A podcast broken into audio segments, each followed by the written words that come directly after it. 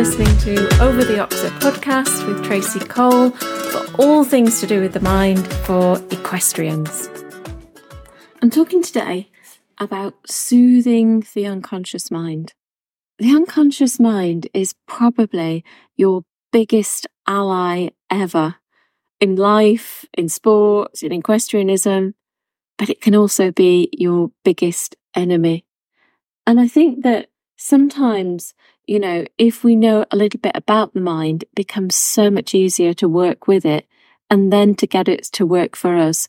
And to get us to be in that state, in that mindset, in that frame of mind that really accelerates where we want to be as a rider, even if your goal is pure joy in riding, or even if your goal is to move up the levels and go as high as you can through the profession of equestrianism.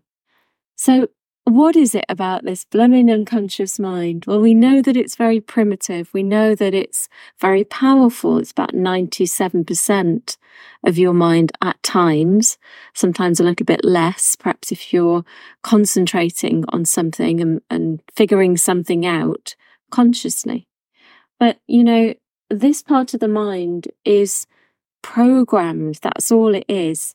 And it's programmed with the data that we give it. And if we feel anxious in the saddle, if we have self doubt or self limiting beliefs, they usually crop up because of something that we've told the unconscious mind.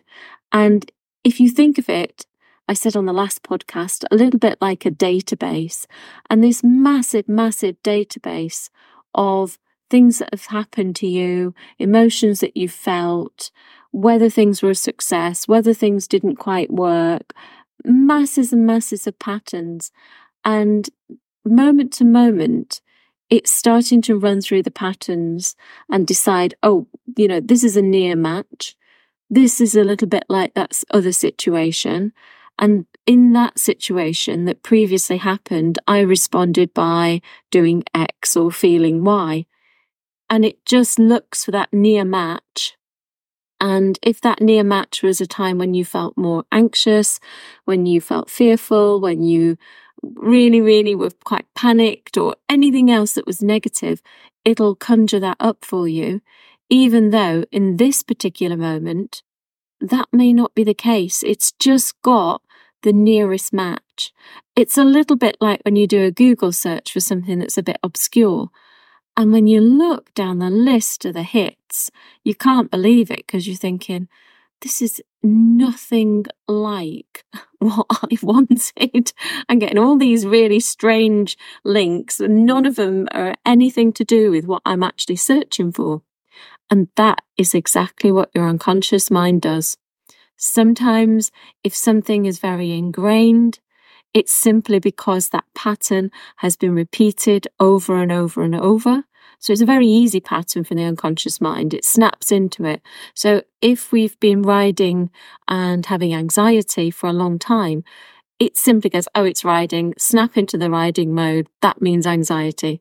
And it happens in the blink of an eye if we're in a strange situation, let's say it's your first competition, your first anything at all, it's pattern matching. What's this like? Maybe it's the first time that you ride your new horse and the mind says, Oh, right, it's a horse. I'm going to pattern match that one. Let's pattern match that horse that caused loads of problems.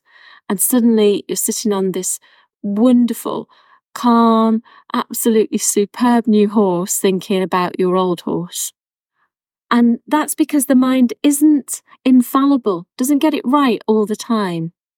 And sometimes that anxiety that it creates is simply a load of neurons firing off because it's recognized a pattern. And just like a Google search, sometimes your search for that pattern is absolutely spot on, and sometimes it's not so good. And that really helps us because when we have that moment to moment awareness of the horse we're really riding, journey to getting confident, to removing any kind of self sabotage, any blocks, any negative emotions, anxiety, and so on. And that's really powerful.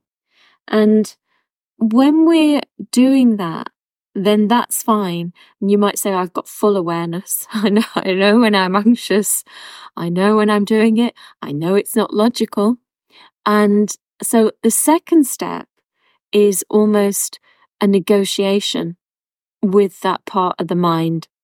That part of the mind is looking for danger. It's actively looking for danger.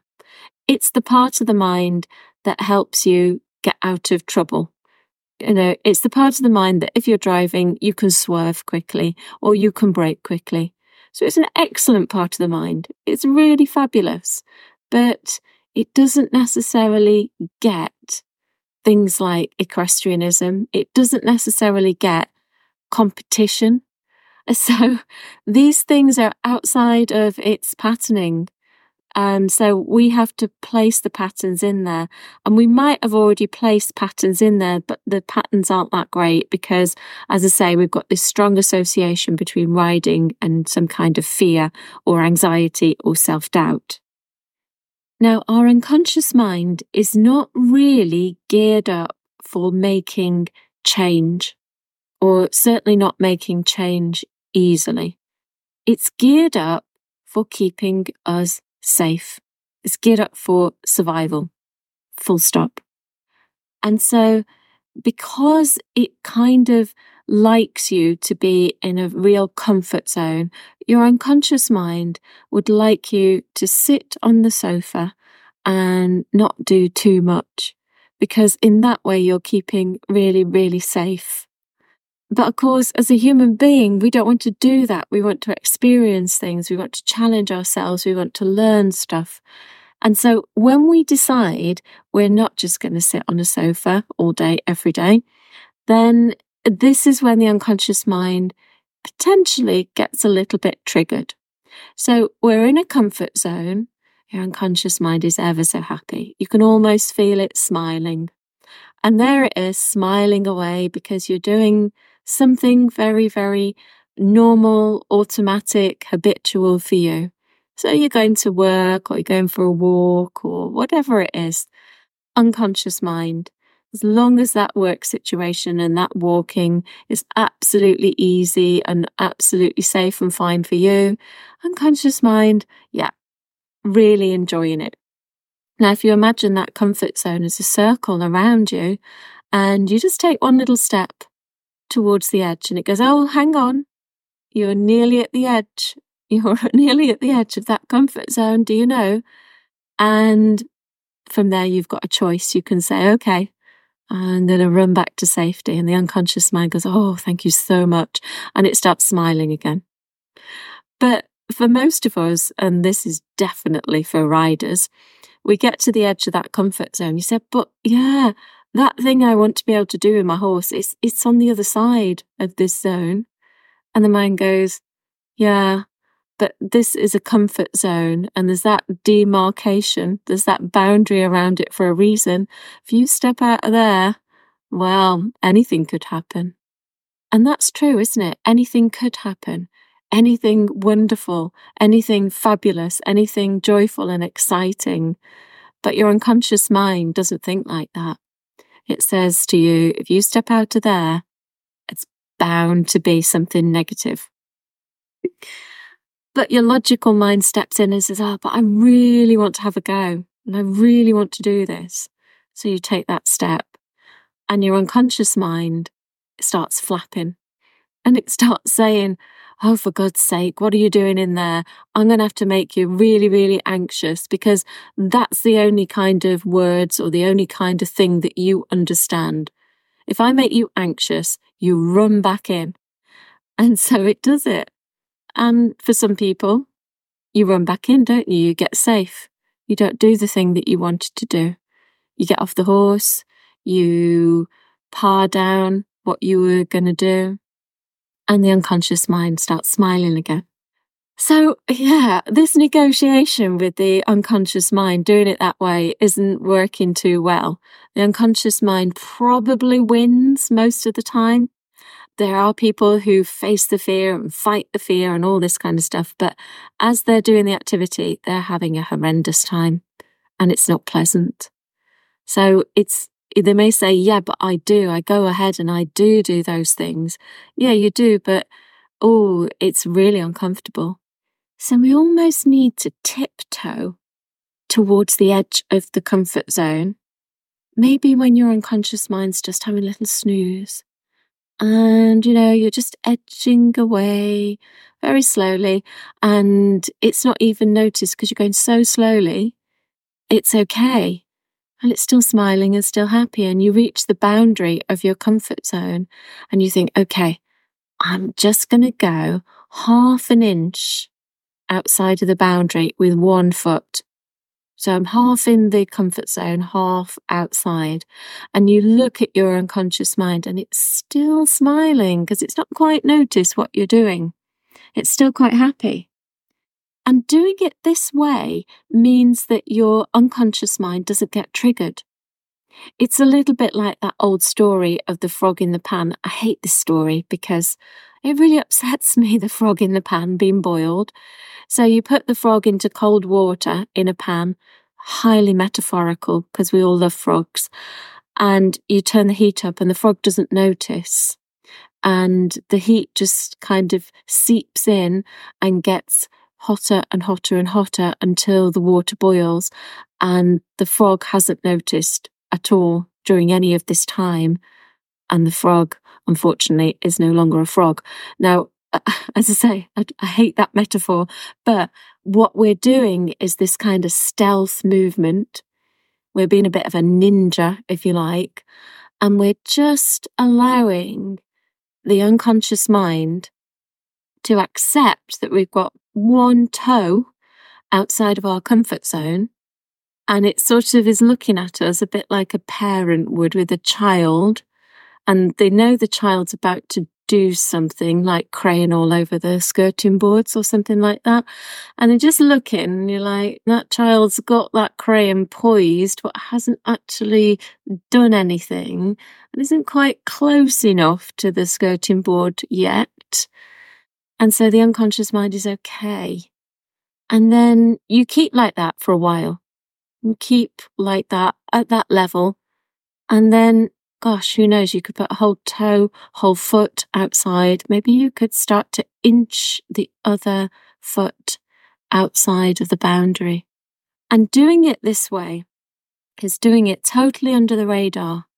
And this is how you start to make your comfort zone bigger and bigger because your unconscious mind goes, okay, I'll, I'll allow you to do that little add on because I'm not quite sure whether I should be anxious about that.